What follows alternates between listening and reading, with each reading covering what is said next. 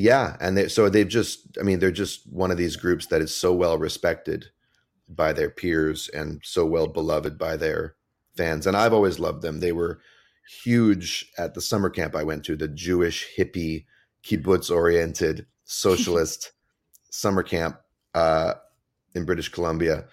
And, you know, every week at sing along, someone would be singing an Indigo Girls song. And when I decided to learn guitar at around fifteen, sixteen, it was partly because you can't bring a piano to the campfire to impress girls.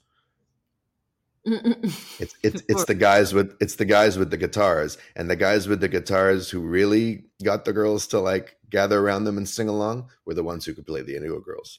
So yes, I learned to play a feminist lesbian folk duo's music to get chicks. To get did chicks. It, did you get them?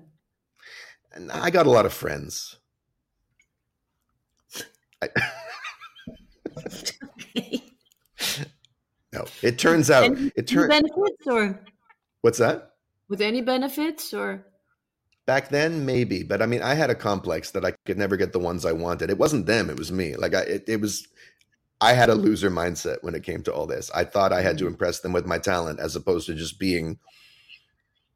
being myself, you know, which is of course a recipe for all kinds of talk about, talk about my early Valentine's templates. That was, mm. that was, that was me starting to, you know, live out some of that karma.